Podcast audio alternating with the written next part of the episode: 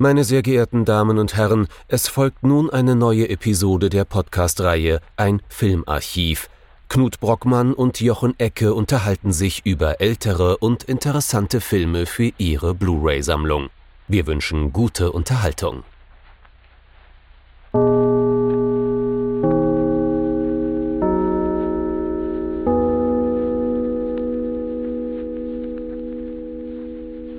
Hallo Knut. Hallo Jochen und hallo liebe Zuhörerinnen und Zuhörer zu einer neuen Folge von unserem Filmarchiv. Wir befinden uns ja eigentlich im Sette Gialli, haben uns aber gedacht, so viel Giallo gibt es nicht, sonst ist das ja innerhalb von ein, zwei Jahren vorbei, das Thema. Also, scha also schauen wir uns einen Film aus der gleichen Zeit mit, kann man schon sagen, auch teilweise ähnlichem Gewaltgestus an, aber mit einer ganz, ganz anderen Stoßrichtung.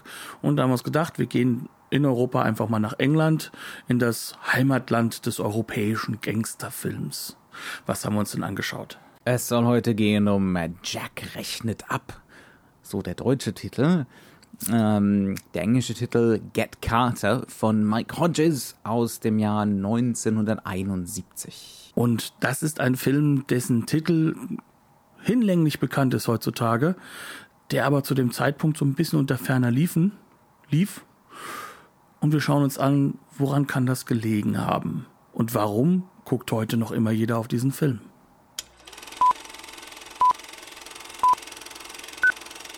Michael Caine rechnet ab als Jack rechnet ab als Get Carter. Worum geht es denn in diesem wunderbaren, wieder mal Debütfilm? Mhm aus dem Jahre 1971. Die Filme sind einfach faszinierend, man kann es nicht anders sagen. Also es ist äh, so zu, zuzuschauen, wie ein Regisseur und auch seine, sein Stab, seine Mitarbeiter zu einer Stimme finden, vielleicht noch in Widersprüchen festhängen und so. Das, das ist eines von den spannendsten Themen im ganzen Filmbereich, würde ich fast behaupten. Jedenfalls, es geht hier um Jack, Jack Carter, gespielt von Michael Caine. Das ist eine von diesen iconic Michael Caine Roles. Der gute Mann kommt ursprünglich aus Newcastle, ist jetzt aber sesshaft in London und arbeitet da als äh, Killer für Londoner Gangster. Allerdings ist gerade sein Bruder äh, gewaltsam ums Leben gekommen und der gute Jack sind jetzt vielleicht noch nicht gar so sehr auf Rache, aber zumindest möchte er wissen, was sich da genau zugetragen hat, denn es muss wohl ein sehr unschöner, gewaltsamer Tod gewesen sein. Seine Bosse raten ihm ziemlich davon ab, nach Newcastle zu gehen und das aufzuklären. Die wissen wahrscheinlich, ne, ahnt man zu diesem Zeitpunkt auch schon mehr als Jack über diesen Vorfall. Sie haben auch Connections nach Newcastle. Jack lässt sich aber nicht beirren, er setzt sich in den nächsten Zug und los geht's in seine alte Heimat und dort trifft er nach und nach seine alten Bekannten wieder. Er trifft, äh, es ist nicht die Ehefrau seines Bruders, es ist eher so die Lebensgefährtin. Er trifft seine Teilzeit-Lebensgefährtin. Sie hat auf jeden Fall noch einen anderen Lebensgefährten. Ganz genau. Man lebt in interessanten Verhältnissen, mit anderen Worten, in interessanten Working-Class-Verhältnissen. Da müssen wir gleich drauf zu sprechen kommen. Äh, er beerdigt seinen Bruder und dann fängt er an, da Untersuchungen anzustellen. Ne? Also er begibt sich in sein altes Netzwerk, ähm, begegnet da lauter Figuren wieder, denen er schon mal begegnet ist, äh, die er von früher kennt. Also zum Beispiel gibt es da einen Boss der dortigen Gangster namens Kinnear, gespielt von George Osborne, übrigens einer der wichtigsten Dramatiker auch in der Zeit, äh, der hier Mörder-Gastauftritt hinlegt. Ne? Ähm, und dann gibt es noch einen anderen Gangsterboss, der allerdings so eher so im Glücksspiel und im Restaurant-Business unterwegs ist, also eher so im legalen Bereich mit nur so ein paar zwielichtigen Geschichten so im Hintergrund. Ähm, und es eröffnet sich aber auch immer weiter so eine Perspektive ins Geschäft mit illegalen Pornos und auch Pornos, die man aus juristischer Sicht als Jugendpornografie, also nicht Kinderpornografie, sondern als Jugendpornografie bezeichnen würde. Und da kommen wir gleich so an den ersten Punkt, das ist ja nicht mehr Unterhaltung, nicht wahr? Mhm. Also das, das Subject Matter, also der, der, der Hintergrund, warum das Ganze loslegt, wird uns gleich in der allerersten Sekunde mitgegeben. Und das Pornografie, sage ich jetzt mal, thematisch eine Rolle, eine Rolle spielt, ist jetzt etwas, was jetzt in den Zeiten der Aufklärungsfilme, die schon lang aus Deutschland wieder hinausgefunden haben und auch ins Ausland, keine neue Sache. Aber es ist schon glasklar, dass dort ähm, im Gegensatz zum deutschen Aufklärungsfilm ähm, nicht unbedingt nur legale Mittel sind, mhm. denn es geht hier um Hardcore-Pornografie. Mhm. Ja, ja. Ähm, ja, das Ganze ist also sozusagen schon so, so ein erster Hinter drauf. Hier werden ein paar Dinge etwas anders angefasst, als man das vielleicht so kennt. Und, äh, Aber man kennt auch ein paar Sachen, ne? Genau. Denn das hier ist eine Reformulierung von einem Stoff, der zu diesem Zeitpunkt, oder sagen wir, sprechen wir lieber von Stoffen. Ne? Es gibt so einen Urtext, aber es gibt auch so diverse Sachen, die so im Orbit rumschwimmen und auf die hier immer wieder hingewiesen wird. Ähm, da ist zum einen von Dashiell Hammett der Roman Red Harvest. Der ist jetzt vielleicht nicht ganz vielen geläufig, aber Dashiell Hammett so als Autor dürfte ja ein Begriff sein, einer von den zwei großen amerikanischen hardboiled Autoren, die auch äh, ursprünglich mitverantwortlich waren für den Noir, ne, für den Film Noir. Also ähm, sie haben diese Stoffe gebildet, anhand derer dann die europäischen Regisseure sich dachten, Mensch, lass uns das mal so ein bisschen mhm. expressiv wenn's, filmen, das passt. Wenn es nicht gerade Emile Solar oder so waren bei Fritz Lang, ne, dann, dann waren es Hammett oder Raymond Chandler. Ähm, Chandler, bitte, der Mann ist immer noch Amerikaner und da ist der Raymond. ich spreche das britisch aus. So. ähm, jedenfalls ist Red Harvest so ein wichtiger Urtext und das wird vielen jetzt gleich bekannt vorkommen. Da geht es nämlich um so eine, auch so eine Gangstergestalt, so eine Trickster-Gestalt, die in eine Stadt oder in ein Dorf kommt und da sehen wir dann, dass die Stadt beherrscht wird von zwei Kartellen oder auch dreien, ne? es können gerne auch mal mehrere sein. Und was dieser Trickster jetzt macht, er spielt sie alle gegeneinander aus und wir haben dann eben so, eine, so ein David gegen Goliath-Narrativ er gewinnt, ne, aufgrund seiner Cleverness, seiner Intelligenz, weil er subversiv tätig werden kann, weil er gegen Regeln verstoßen kann, gegen die die anderen nicht verstoßen und weil so weiter. Er auch brutal zynisch ist, ja. weil er definitiv kein Sympath ist, mhm. aber er ist halt wenigstens nicht eine Organisation. Mhm. Und dieses Red Harvest haben wir jetzt zum Beispiel ein paar Jahre zuvor gesehen. Wo schon mal? Ja, einmal im fernen Osten in Japan bei Akira Kurosawa, der den Film Jojimbo Jojimbo der Leitwächter in Deutschen gedreht hatte und quasi gleichzeitig in Italien bei Sergio Leone für den Film, und da werde ich leider nur den deutschen Titel nennen, weil da komme ich gar nicht hinterher mit der Aussprache, für eine Handvoll Dollar. Ähm, beides jetzt Filme, die, glaube ich, fast jedem Filmfan so ein bisschen ein bisschen bewusst sind. Denn sie sind, kann man schon sagen, ikonografisch unglaublich wichtig, mhm. werden aber gerne halt eben von der Ästhetik her auf den Western zurückgebunden. Also bei Jojimbo sehr, sehr stark Einflüsse aus dem amerikanischen Western, der das halt versucht zu implementieren im asiatischen Kino, halt im Samurai oder vor allem halt vor allem im äh, Ronin-Kino. Das ist ja äh, innerhalb des äh, äh, klassischen Samurai-Film noch eine Unterart. Ähm, auf der anderen Seite haben wir natürlich den Italo-Western, der durchaus eine Reformulierung des Western ist. Mhm. Aber der Text selbst stammt ganz deutlich aus einer ganz, ganz anderen Geschichte. Aus dem Hardboiled, genau. Genau, aus dem Hardboiled. Und der wird halt auch nochmal als Hardboiled-Verfilmung in den 90er Jahren, ich glaube von Walter Hill, nochmal neu mhm. angefasst. Dann kommen wir jetzt also nochmal auf unsere Grundidee zurück. Das ist ein Debütfilm. Und Mike Hodges setzt sich hin und sagt sich, oder stellt sich die Frage, die wir hier im, in diesem Filmarchiv schon öfter mal gestellt haben, ne, was Film, Filmemacher angeht, was kann ich überhaupt noch Neues machen? Was ist überhaupt noch möglich? Ich möchte mich gerne im Genre bewegen, sowas wie der Gangsterfilm zum Beispiel interessiert mich. Wie kann ich einen Publikumserfolg landen, vielleicht sogar ein Kritikerliebling, aber, ne, aber gleichzeitig auf bekannte Strukturen zurückgreifen, auf, ne, die eben auch publikumsträchtig sein können. Ne, wie immer wieder diese Frage, what is there for me to do? Und vor allem, wie kann ich das machen innerhalb eines Rahmens, in dem ich ja mich in amerikanischen Studiogeldern befinde, weil MGM zu diesem Zeitpunkt in Europa noch Filme mhm. finanziert. Ja. Das ist, so viel ich weiß, aber quasi auch schon der letzte. Mhm. Ähm, das heißt also, wie kann ich das auch noch rüberbringen, sodass das ein Film wird, wo dann ein amerikanisches Studio sagt, den importieren wir auch gerne. Ja, das ist so der Schwanengesang für Michael Klinger, das ist der Produzent von diesem Film hier.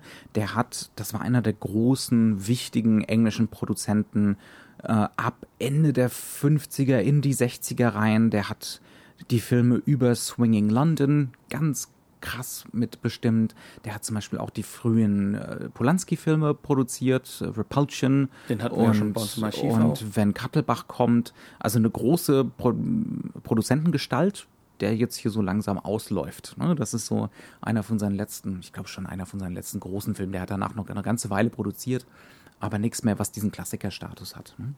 Hat aber wirklich diese Landschaft in Großbritannien mitbestimmt über ein Jahrzehnt lang. So, Jetzt setzt sich der Mike Hodges hin und sagt, okay, Red Harvest. Ich habe hier einen Roman, der ist eindeutig, ne, dieses Red Harvest-Motiv. Äh, und jetzt rekonfiguriere ich das. Hm? Jetzt mache ich da was Neues draus. Was Altes und was Neues.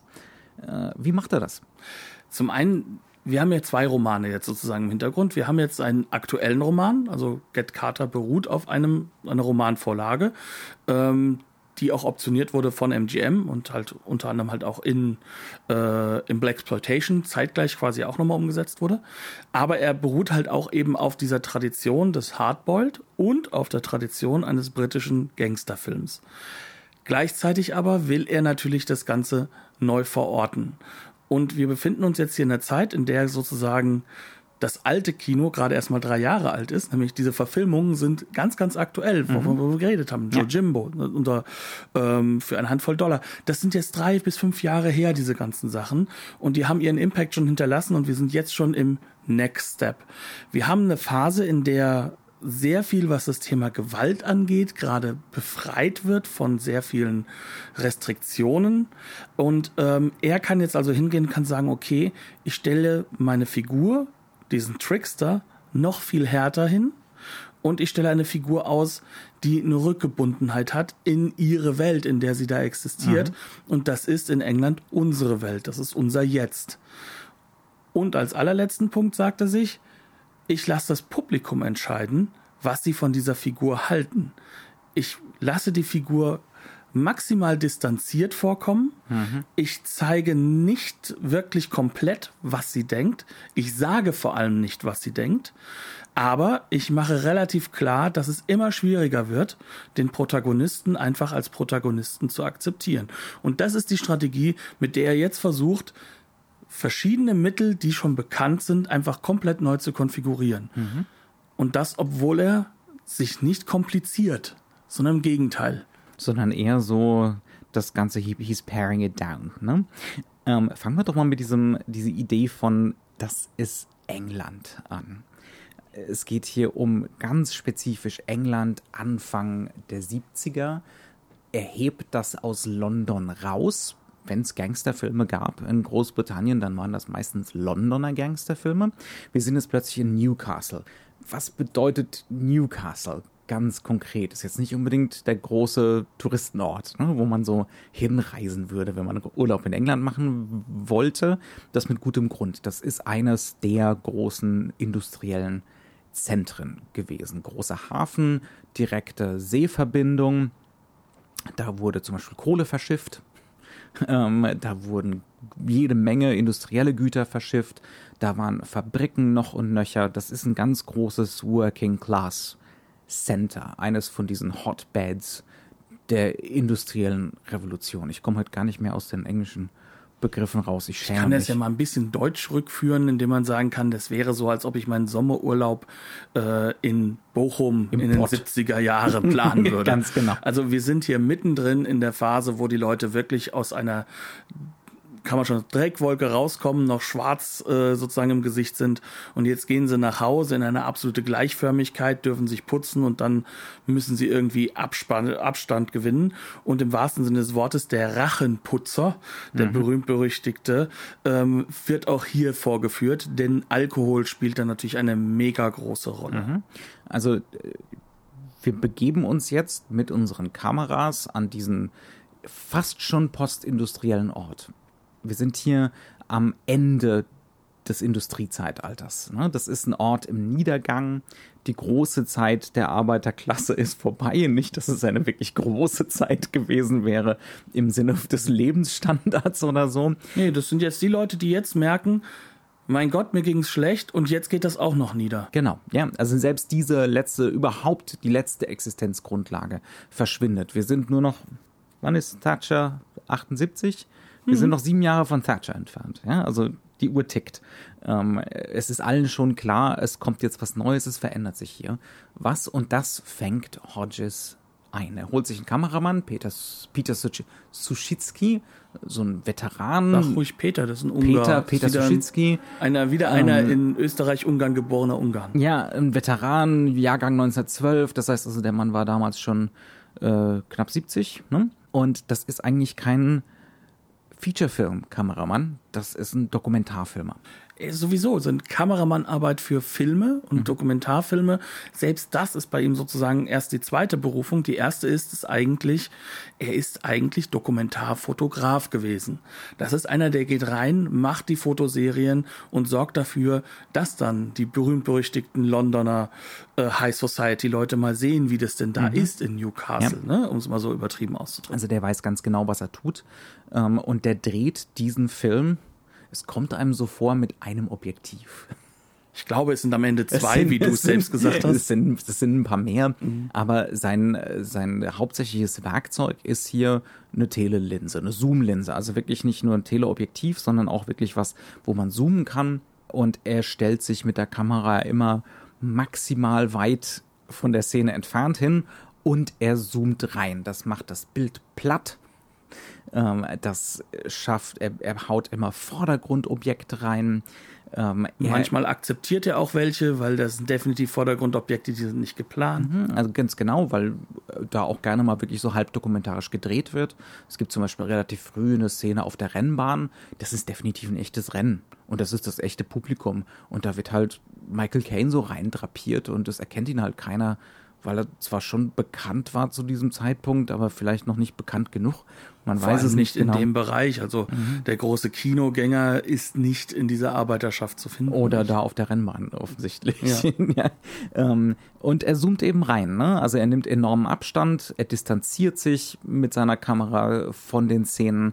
Ähm, er schafft wuselige Bilder, platte Bilder, Bilder ohne Tiefe ähm, graue Bilder, Bilder teilweise hart an der Grenze zur Unterbelichtung. Er sagt selber im Audiokommentar, da war er wohl noch am Leben, als der aufgenommen wurde, Anfang der 2000er. Er hat kaum künstliches Licht gesetzt, selbst bei den Innenaufnahmen nicht. Das ist alles on location. Wenn es mal in einem Raum war, dann gab es halt mal ein Fülllicht mit 500 Watt. Ähm, Wenn es mal ein bisschen was Größeres war, gab es mal 2000 Watt. Das ist lächerlich wenig für einen großen Studiofilm in der Zeit. Ne?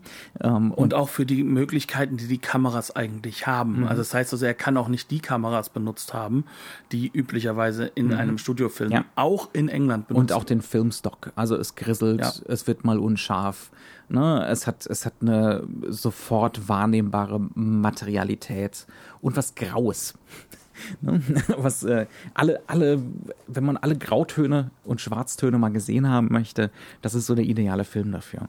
Wobei er trotzdem extrem mit Farben arbeitet. Mhm. Also das ist nicht so dieses Grau in Grau, was mhm. man, sag ich mal, so in diesem fast lustfeindlichen Bild sehen mhm. würde, sondern das ist, das ist schon nicht der neue deutsche Film. Nein. Das sowieso nicht. Äh, aber ich meine halt auch auch im dokumentarischen Sinne. Mhm. Er versucht halt auch wirklich trotzdem die Farben einzufangen, mhm. die in dieser Zeit sind.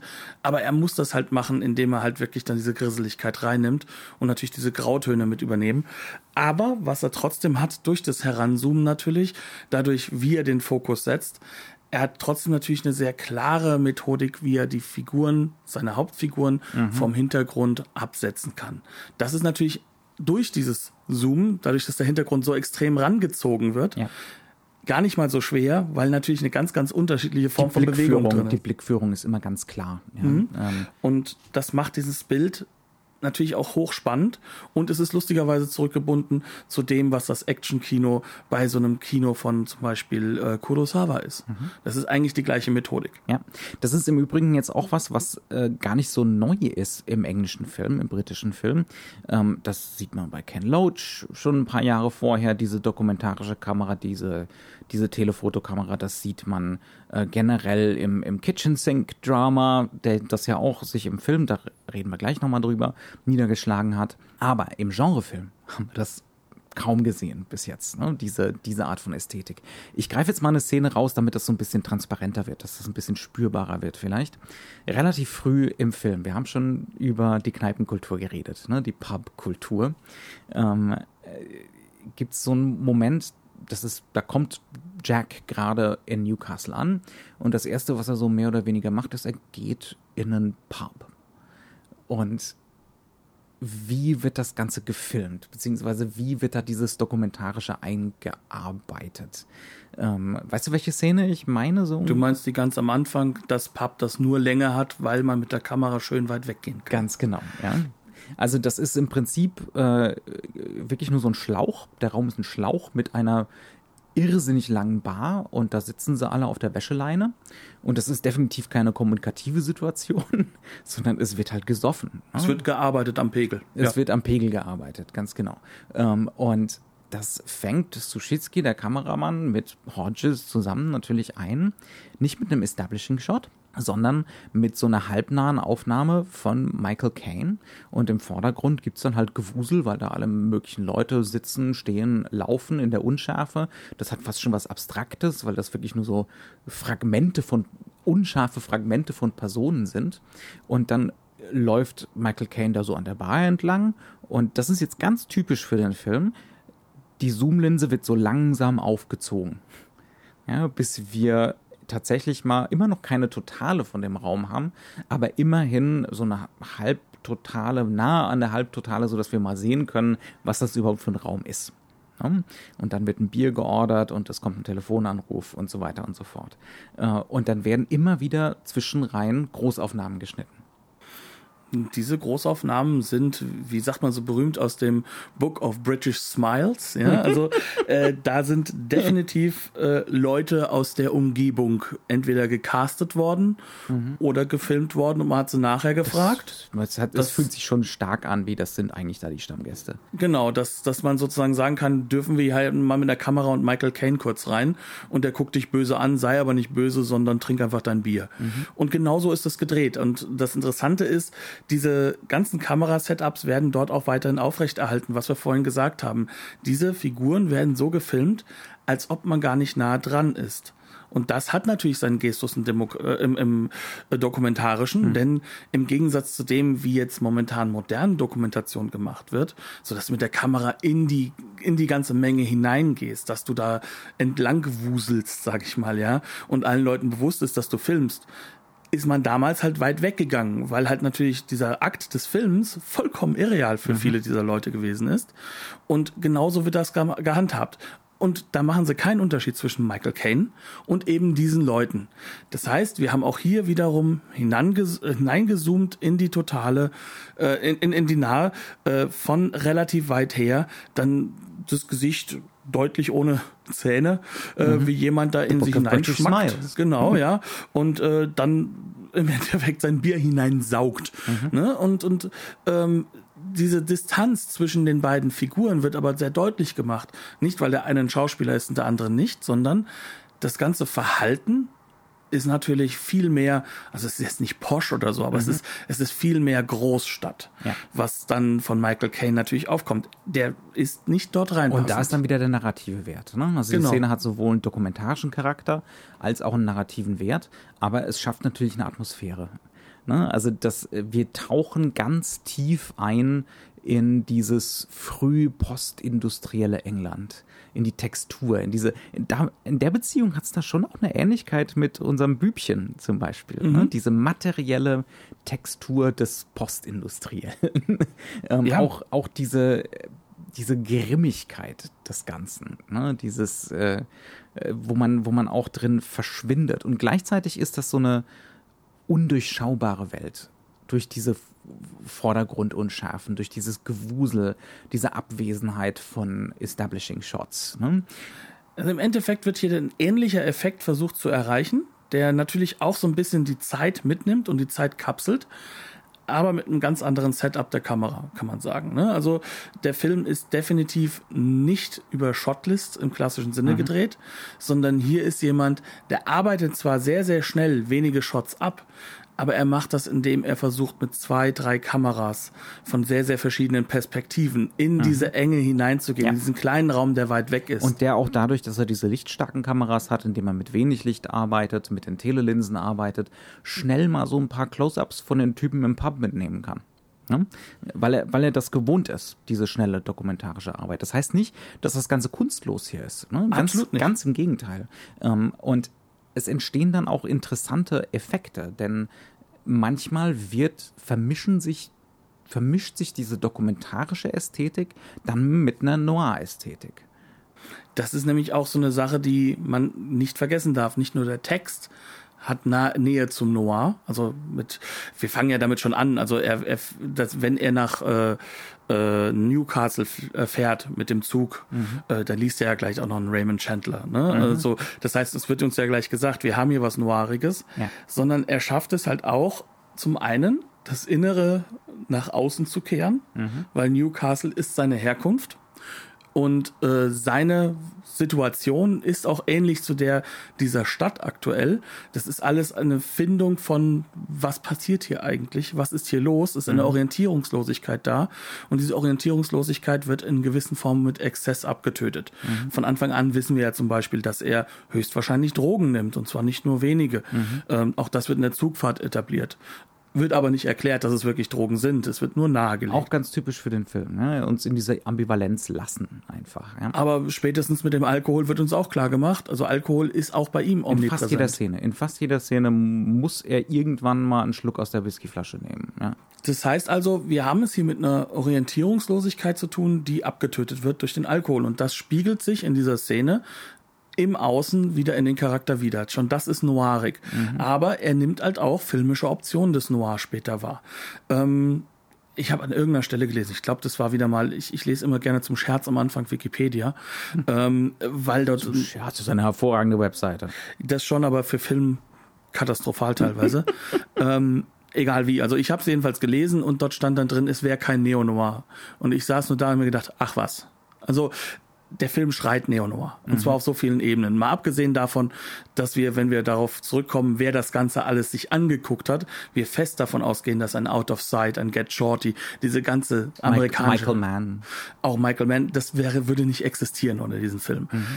Aber er macht es halt, indem er diese Ästhetik immer wieder in Figurenkonstellationen überführt.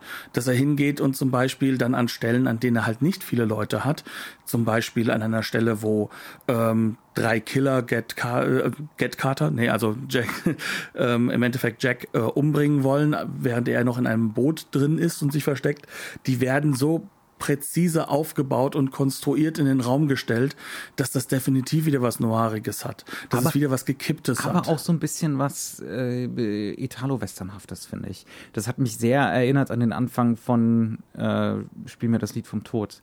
Mit Definitiv. dem Warten am, ne? Also das ist eine Fähre über die Tyne und äh, Carter setzt da über und auf der anderen Seite warten schon die Gangster auf ihn, die drei Typen und die positionieren sich da und ja. Der Film ist auch gerade erst drei Jahre alt, mhm. der ist gerade der heiße Shit. Ja. Da hat er sich mit Sicherheit das auch angeguckt, aber welcher, wer würde denn hier behaupten, dass Sergio Leone nicht auch im Expressionismus ja.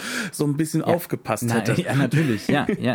Also im Endeffekt, hier werden diese Genre-Elemente aufgebaut und hier werden dann auch Noir-Elemente mhm. und Noir-Konstruktionen mit eingebaut, denn die komplette Logik ist die eines Noir, ohne aber, dass das visuell, sage ich jetzt mal, rückgebunden wird an den klassischen, an die klassische äh, ja, Film Noir Methode, wie es jetzt äh, äh, zum Beispiel äh, Burkhard Röwekamp sagen würde, mhm. mein, mein ehemaliger ja, Dozent, damals noch nicht Professor. Mhm. Ähm, aber der Film bindet es eben nicht so zurück, dass wir sofort denken, ah, Film Noir, sondern er bindet es zurück, dass wir sagen, oh, Newcastle. Mhm. Ja, ja, also äh, es entstehen da schon so Seelenlandschaften. Es entsteht schon sowas wie ein existenzielles, expressionistisches Panorama. Es gibt dann zum Beispiel immer wieder, das sind die wenigen Totalen in diesem Film, ne? zum Beispiel die klassischen semi-detached Houses, die man, in denen man so als Arbeiter eben so gewohnt hat äh, und auch noch zu diesem Zeitpunkt wohnt und im Hintergrund die finstere Fabrik, die diese die Infernal Mill, die da so äh, im Hintergrund noch raucht, noch raucht die Fabrik. Ne? Das ist nicht mehr lange hin, aber noch ruft sie Mhm. ihre Billigarbeitskräfte zu sich rüber. und das ist in Bildern eingefangen von einer atemberaubenden Schwärze. also äh, natürlich ist das alles verrußt, aber das, also da ist die Blende auch so weit wie es irgendwie nur geht nochmal zugemacht. Und ja, also es sind auf jeden Fall so Landschaften, innere Landschaften, die hier teilweise schon auch noch entstehen oder die, die irgendwie diesen Doku quasi dokumentarischen Bildern schon noch so ein bisschen eingeschrieben sind. das Also würde ich das, das ist halt spannend. Du hast Ja. das Gefühl, dass halt äh, sowohl Ken Loach als auch, ähm, aber auch ein klassischer Noir-Regisseur, ähm, sagen wir, ja, also da gibt's ja einige, aber dass das sozusagen selbst ähm, ja ein Edgar Ulmer nebendran stehen könnten, würden beide sagen, Mhm. ja, das ist mein Shit. Genau, genau so gehört das, ja. Und dann ist eben noch so ein weiteres Element mit dem Kitchen Sink. Muss man ein bisschen erklären. Es gibt in England äh, ab Ende der 50er so eine ganze Bewegung, die startet im Theater, aber die kann man auch, die wird auch spürbar, zum Beispiel im Dokumentarfilm und dann später im tatsächlichen Featurefilm, die nennt sich Kitchen Sink. Äh, Kitchen Sink Theater. Und John Osborne, der hier einen Gangsterboss spielt, ist auch einer der wichtigsten Autoren ne, in, in dieser Bewegung. Ich glaube, ich habe es schon gesagt.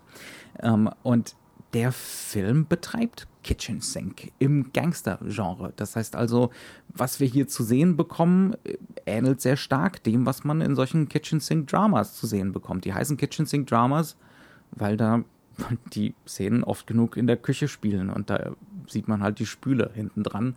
Das ist jetzt nicht unbedingt was, was man im klassischen englischen Drama zu sehen bekommt. Ne? Da war man normalerweise im Drawing Room, im Repräsentier- und Wohnzimmer. Da war kein Klo oder da war keine, ne, da war keine Spüle zu sehen. Hier kriegen wir zum Beispiel von diesen Arbeitersiedlungen zu sehen, die haben immer noch kein Indoor Plumbing, immer noch kein fließend Wasser. Das heißt also, ja, gibt's halt Plumpsklo vorne dran und die, so ein Plumpsklo spielt auch eine wichtige dramatische Rolle zu einem Zeitpunkt zum Beispiel, äh, weil Jack einen von den anderen Gangstern da eben drin einsperrt, während er abhaut dann gibt's hier immer mal wieder Bettpfannen zu sehen, zum Beispiel. Alles ist abgerissen.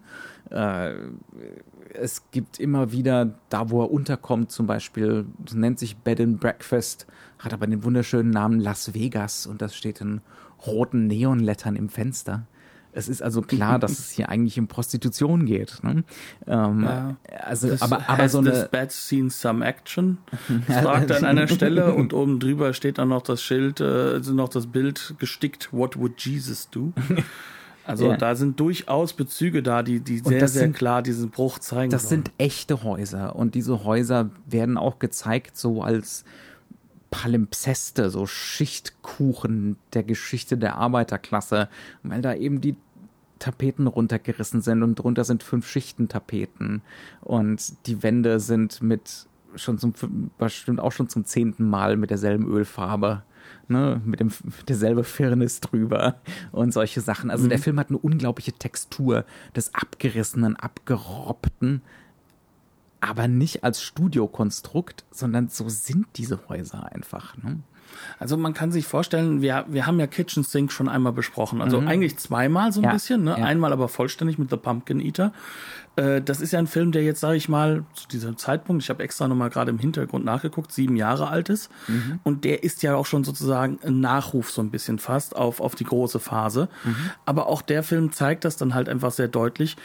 Hier geht es um den Bruch out auch einer gesellschaftlichen äh, Schicht. Ja. Und Ja. diese gesellschaftliche Schicht, ähm, die ist dort ein bisschen bürgertümlicher, als es jetzt hier ist der Fall. Ne? Mhm.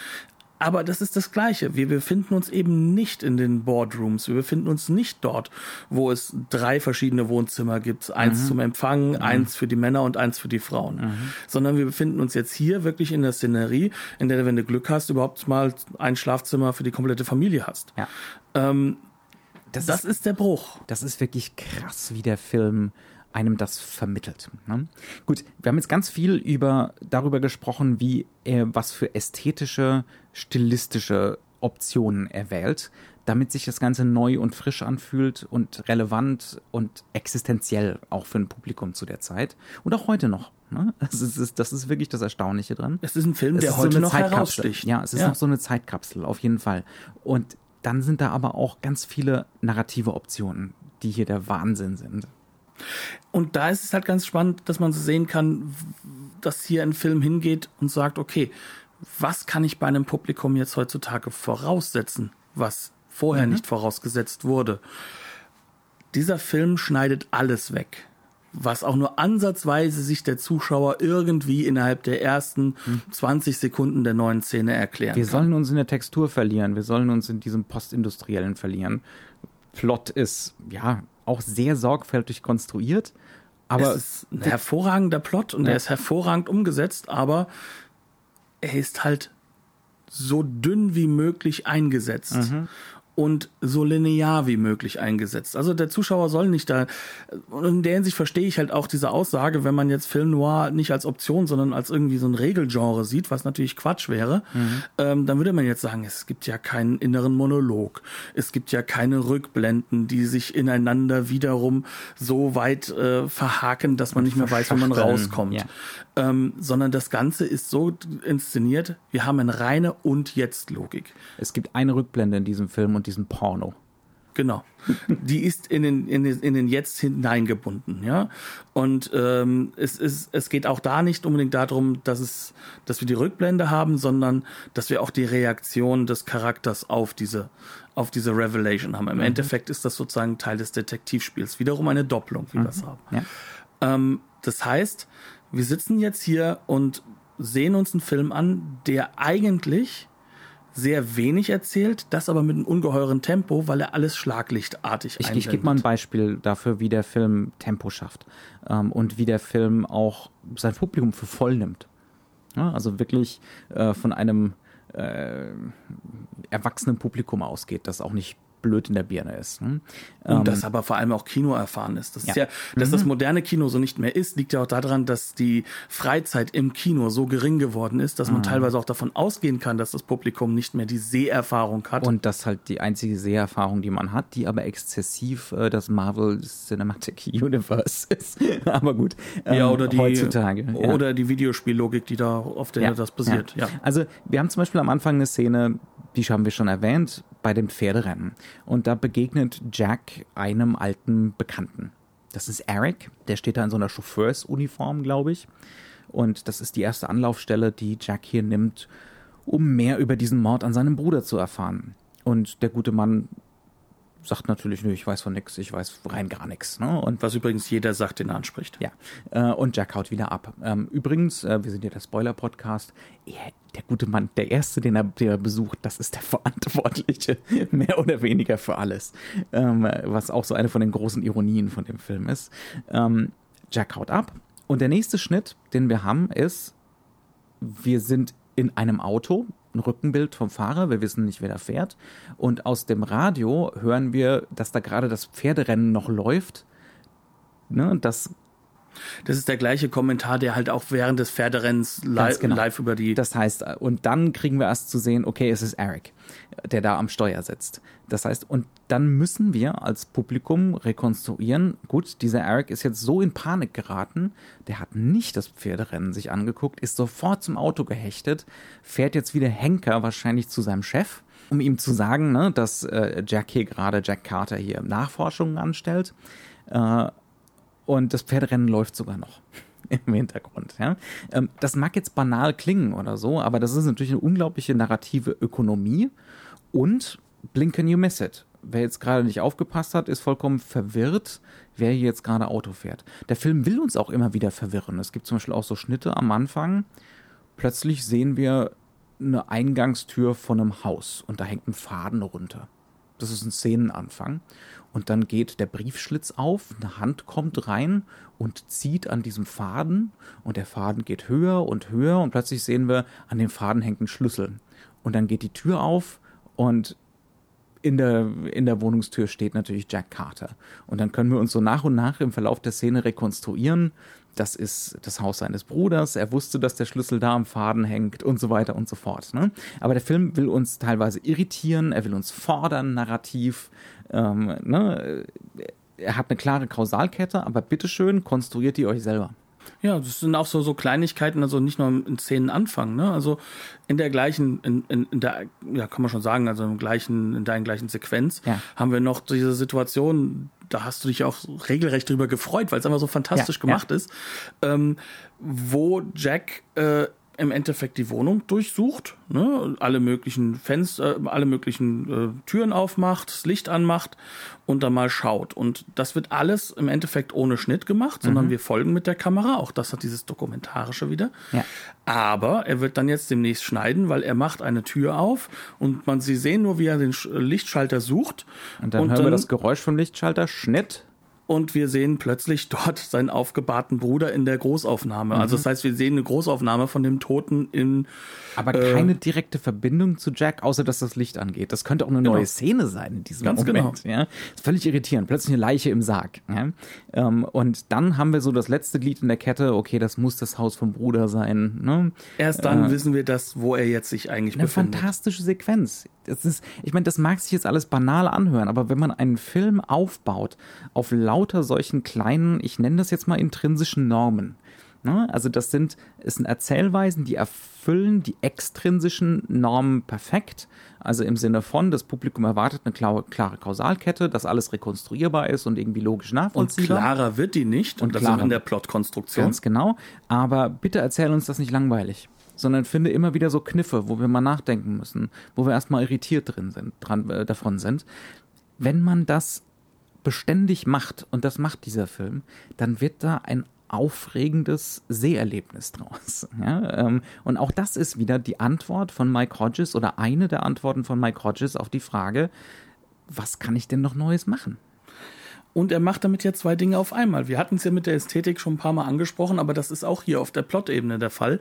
Er bindet die Figuren in einen anderen Kontext ein. Mhm. Und dadurch, dass er sie einbindet, macht er sie spannend, interessant. Mhm. Ja. Er sorgt gleichzeitig dafür, dass wir sie nicht zu nah erleben. Somit werden wir uns darauf setzen, dass wir uns bis nach vorne mhm. lehnen. Wir wollen jetzt gucken, was passiert da genau? Warum agiert die Figur mhm. so? Die Fragen sind selten die großen Fragen, die wir uns stellen. Mhm. Also die Frage, äh, warum ist eigentlich sein Bruder tot, ist irgendwann für uns fast irrelevant, weil wir uns es wirklich wird doch irgendwann da da kommt der Raymond Chandler rein. Ne? Es wird mhm. doch irgendwann so verwirrend. Es ist so ein irre großes kriminelles Netzwerk dass die Antwort ziemlich nahe liegt, eigentlich sind alle schuld. das und, System ist schuld. Genau. Aber das Wichtigste für uns ist dann, wir stellen eigentlich nur die Frage, was macht dann jetzt als nächstes? Mhm. Warum hat er das denn jetzt gemacht? Ja, ja. Was könnte jetzt kommen? Genau. Und warum guckt er jetzt so? Mhm, ja. Und damit kommen wir an bei der nächsten Frage. Was für Interpretationsangebote macht der gute Mann uns denn und wie macht er uns diese Interpretationsangebote? Ne? Du hast schon gerade gesagt, warum guckt er denn jetzt so? Ja, und das bedeutet, er sagt uns nicht, warum er so guckt und mhm. er macht es uns auch nicht klar. Ja. Und wir reden jetzt hier von Michael Caine. Das ist ein Schauspieler, der kann uns alles klar machen, was wir wollen. Mhm. Sondern hier will er es nicht. Ja. Er will es nicht, sondern er will zurückhaltend sein. Und das ist eine Grundstruktur seiner Figur. Diese Figur ist im Endeffekt erst einmal nur ihr Verhalten und das ist extrem professionell äh, und mhm. kontrolliert. Das ist in der Art und Weise, dass er eigentlich nie hat man das Gefühl, dass er die Kontrolle verloren hat, wenn man den Film das erste Mal sieht. Wenn man den Film das zweite Mal sieht, dann hat man schon in den ersten Shots ist glasklar, wie der Film ausgehen wird ja. Äh, und dass er die Kontrolle eben eigentlich nicht so sehr hat und mhm. auch nicht Zu über sich Zeitpunkt. selbst. Zu keinem Zeitpunkt. Und ja trotzdem gibt er uns immer dieses Gefühl, weil er seinem Umfeld dieses Gefühl geben soll. Das heißt also, wir sind nicht anders als die Figuren, mit denen er interagiert. Wir werden auch nie anders werden. Ähm, das Einzige, was der Unterschied ist, er wird uns keine runterhauen, er wird mit uns nicht ins Bett gehen oder sonst irgendwas. Also er wird mit uns nicht wirklich interagieren. Aber wir sind als Zuschauer wirklich einer Dokumentation seines Charakters ausgeliefert. Und jetzt denkt man, so die ersten 20 Minuten von diesem Film, der Typ ist unverschämt cool. Das ist, äh, das ist jemand, an dem man sich, der ist, das ist interessant. Ne? Man möchte sich dem gerne verhaften. Man möchte dem gerne weiter zugucken. Ähm, und man könnte ja meinen, wir sind jetzt hier in so einem Michael Winner Rachefilm und die Rache ist vollkommen gerechtfertigt und wir, wir sollen diesem Fascho-Ding so ein bisschen nachgeben. Aber dann so nach und nach. Ne? ähm, dann dann gibt es immer mehr von diesen Blicken, die wir interpretieren müssen. Ähm, der wichtigste Moment ist da ganz sicher der, in dem Jack entdeckt, dass seine Nichte in einem Porno mitgespielt hat.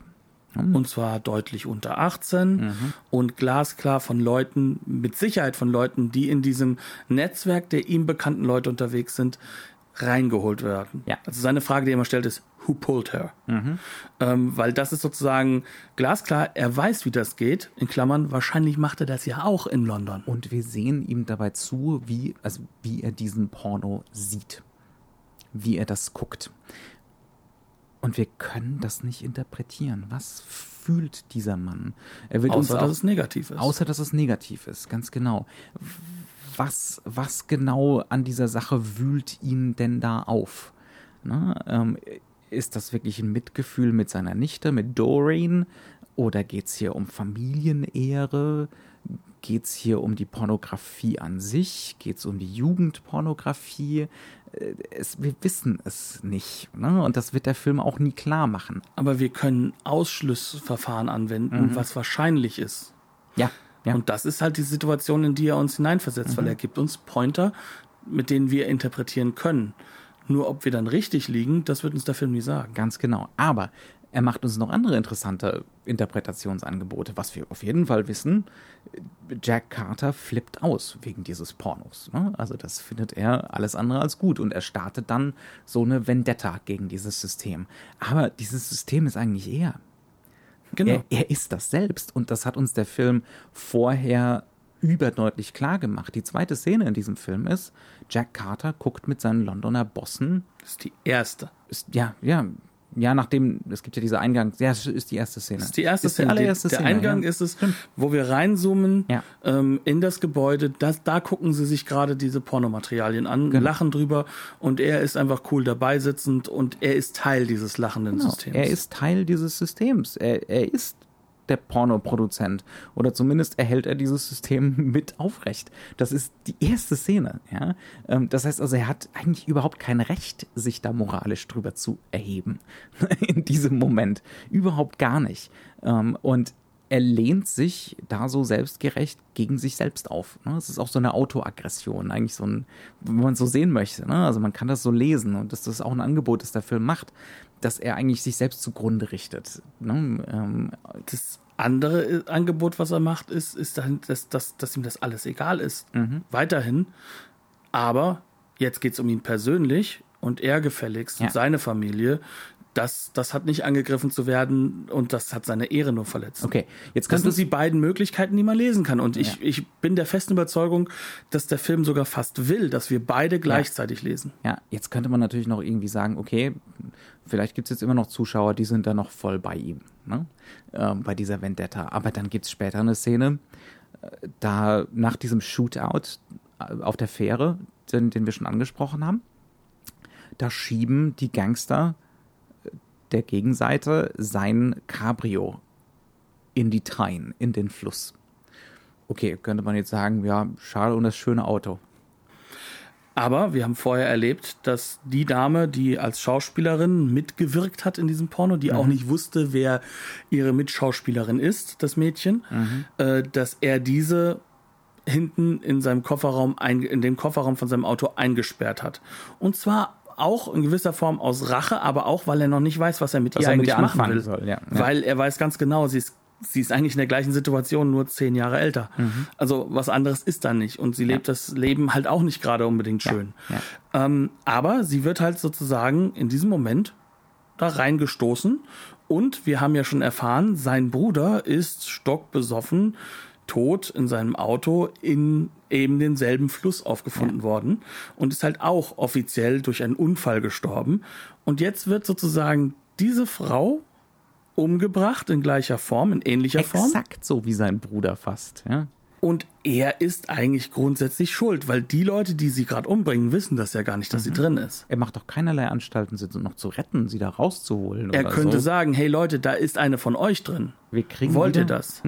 Sie wollen nur sein Auto kaputt machen, damit er nicht folgen kann. Mehr wollen sie ja gar nicht, weil sie wissen ganz genau, in diesem Moment, sie kriegen ihn Das erstmal ist die nicht. Lösung des Problems in diesem Moment für ihn. Ganz ja? genau. Was soll ich mit dir anfangen? Ah ja, gut, das ist erledigt. Aber wir kriegen wieder so eine Nahaufnahme von ihm eiskalt. Und auch das ist wieder was, da ist wieder diese, diese Erzählweise des Films, die relativ wenig Redundanzen hat. Ich, du hast mich drauf gebracht, auf das mit dem Kofferraum. Ne? Mir ist es gar nicht mehr eingefallen. Vielleicht habe ich noch unaufmerksam geguckt. Ne?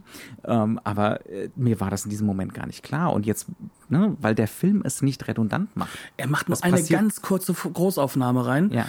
die, die dir klar zwei machen soll, du rennst dich an diesen Kofferraum. Es ist genau die gleiche Großaufnahme, wie als er zugemacht hat. Ja. Und dann wird wieder zurückgeblendet auf die Leute, wie sie das Auto halt reinbringen. Das ist nur ein ganz, ganz kurzer, äh, äh, ein ganz kurzer Inlay, der reingesetzt wird. Ähm, wenn du da wirklich nur blinzelst Ja. oder niesen würdest Ja. oder du trinkst gerade einen Schluck Cola, dann siehst du es nicht. Dann weißt du es auch nicht. Ja. Das heißt also, das ist auch der neue Kniff in dieser, in dieser Red Harvest Adaption. Unser Protagonist ist nicht nur so ein Zyniker und Nihilist mit ein bisschen Sinn für Humor, das ist ein Arschloch. Das ist, das ist ein furchtbares Monster, der, der Typ, und das kommt so nach und nach raus, ne? ähm, was das eigentlich für eine furchtbare Type ist. weil jede seiner Rachetaten äh, wird gleichzeitig immer rückgebunden an etwas, was er auslöst, wo jemand Unschuldiges drunter leidet. Und teilweise bringt er dann später auch Leute, wo man sagen kann, die haben wahrscheinlich keine Hauptschuld, trotzdem mit um. Gnadenlos, ja. Also, es ist ihm dann egal. Das heißt, diese Figur, wer die als positive Handlungs, äh, sag ich mal, vorschlaggebende Figur liest, was teilweise in modernen Kritiken getan wird, also da muss ich ganz ehrlich sagen, dem Film wird ja auch Sexismus vorgeworfen und ein schlimmer Umgang mit den Frauenfiguren. ja, das ist äh, nicht positiv gemeint. Das ist nicht, das ist nicht so gemeint. ja. Dass er gerade mit Frauen so umgeht, ist das nächste Signal, das ist das Zeichen. Ja.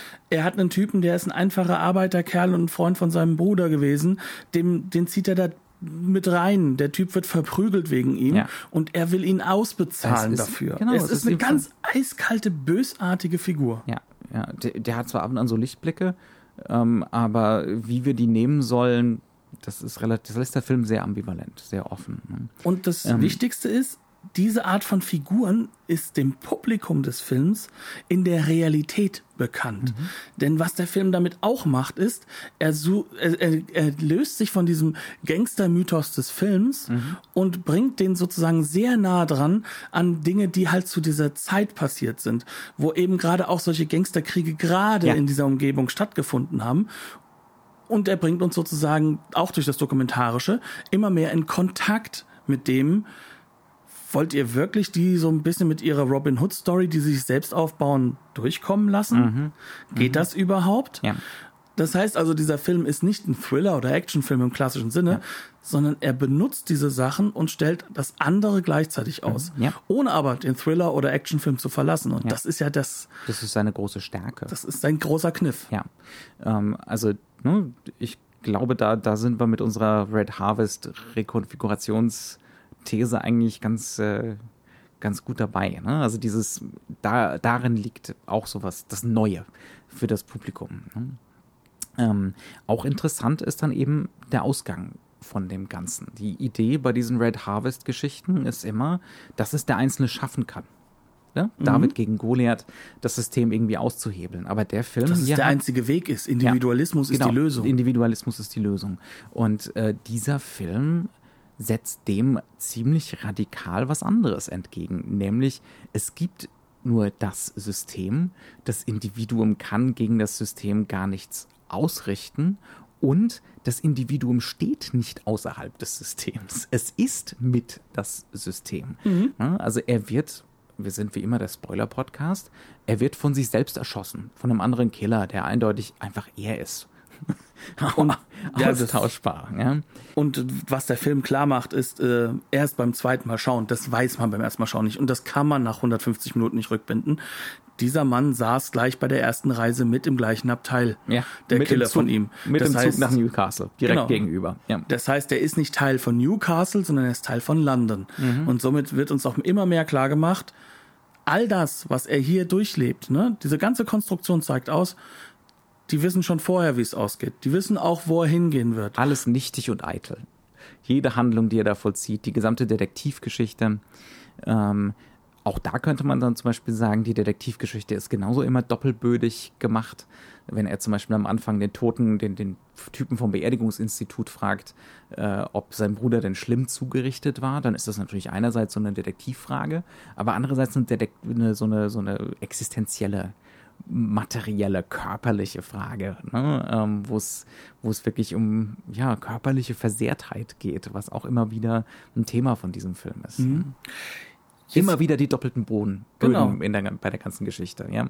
Und jetzt haben wir erstaunlicherweise bei einem Film über Pornografie und in einem Film, in dem unglaublich häufig nackte Frauen äh, beim Sex oder äh, vor oder nach dem Sex gezeigt werden, gar nicht über die Frauenbilder gesprochen, weil diese erstaunlicherweise nichts anderes sind als einfach auch wieder dokumentarische Abbilder dessen, in welcher Welt er sich befindet. Und auch diese werden natürlich keiner Tiefe unter, unterlegt. Ne? Ja. Also die haben, die haben keine höhere Tiefe. Das kann man dem Film schon zum gewissen Grad Nein, nicht, nicht mit der, der, der Punkt ist, du könntest es dem Film vorwerfen, wenn er seine dokumentarische Strategie nicht von vornherein aufgemacht Ja. hätte und sagt, er geht in keine Figur ran und er zieht uns aber mit dieser Figur einher. Also, wie gesagt, du könntest es machen, eigentlich, aber wir handeln hier wirklich nur in diesem Maßgabe, wie geht er mit Frauen um. Es gibt auch andere Frauen in dieser dortigen Welt, Ah, Das, das Fass müssen wir jetzt vielleicht auch gar Ja. nicht aufmachen. aber der Punkt, Da den, würden mir durchaus Gegenargumente einfallen, aber gut. Nee, äh, nee, für mich ist halt einfach der Punkt, du kannst es meiner Meinung nach in diesem, diesem Gestus in dieser Zeit nicht unterbringen. Ja. Dann müsstest du einen anderen, Ja, das ist du eine andere Diskussion. Strategie Ja, ja, ja, ja. Da musst du eine andere jeden Fall. Strategie bringen. Das wäre ein anderer Film. Ja, das, würd- das würde ich auch. Das, das würde Mehr so geht's mir dabei nicht. Aber ähm, man muss sich, und das wollte ich nur als Warnung aussprechen, sich durchaus darauf einlassen, dass dieses durchaus schreiende Element auch in meinem Hinterkopf, da geht's nicht, mir nicht anders wie dir, Mhm. Ja. ähm, dass das wirklich offen bleibt. Ja. Und das muss man wissen. Ja. ja. Auf der anderen Seite, wir befinden uns in den 70er Jahren und wir haben ja einen Film, der einen mächtigen Einfluss auf das spätere Kino haben wird. Mhm. Und ich würde behaupten, dass man ihn sich trotzdem, wenn man mal damit umgehen kann, definitiv mal angeguckt haben sollte. Ja. Ja, völlig ohne jeden Zweifel. Wir sind am Ende angekommen. Wir haben die Disc, die britische Disc von Warner Brothers gesehen. Das ist ein super tolles Remaster, aber die Disc ist bare bones.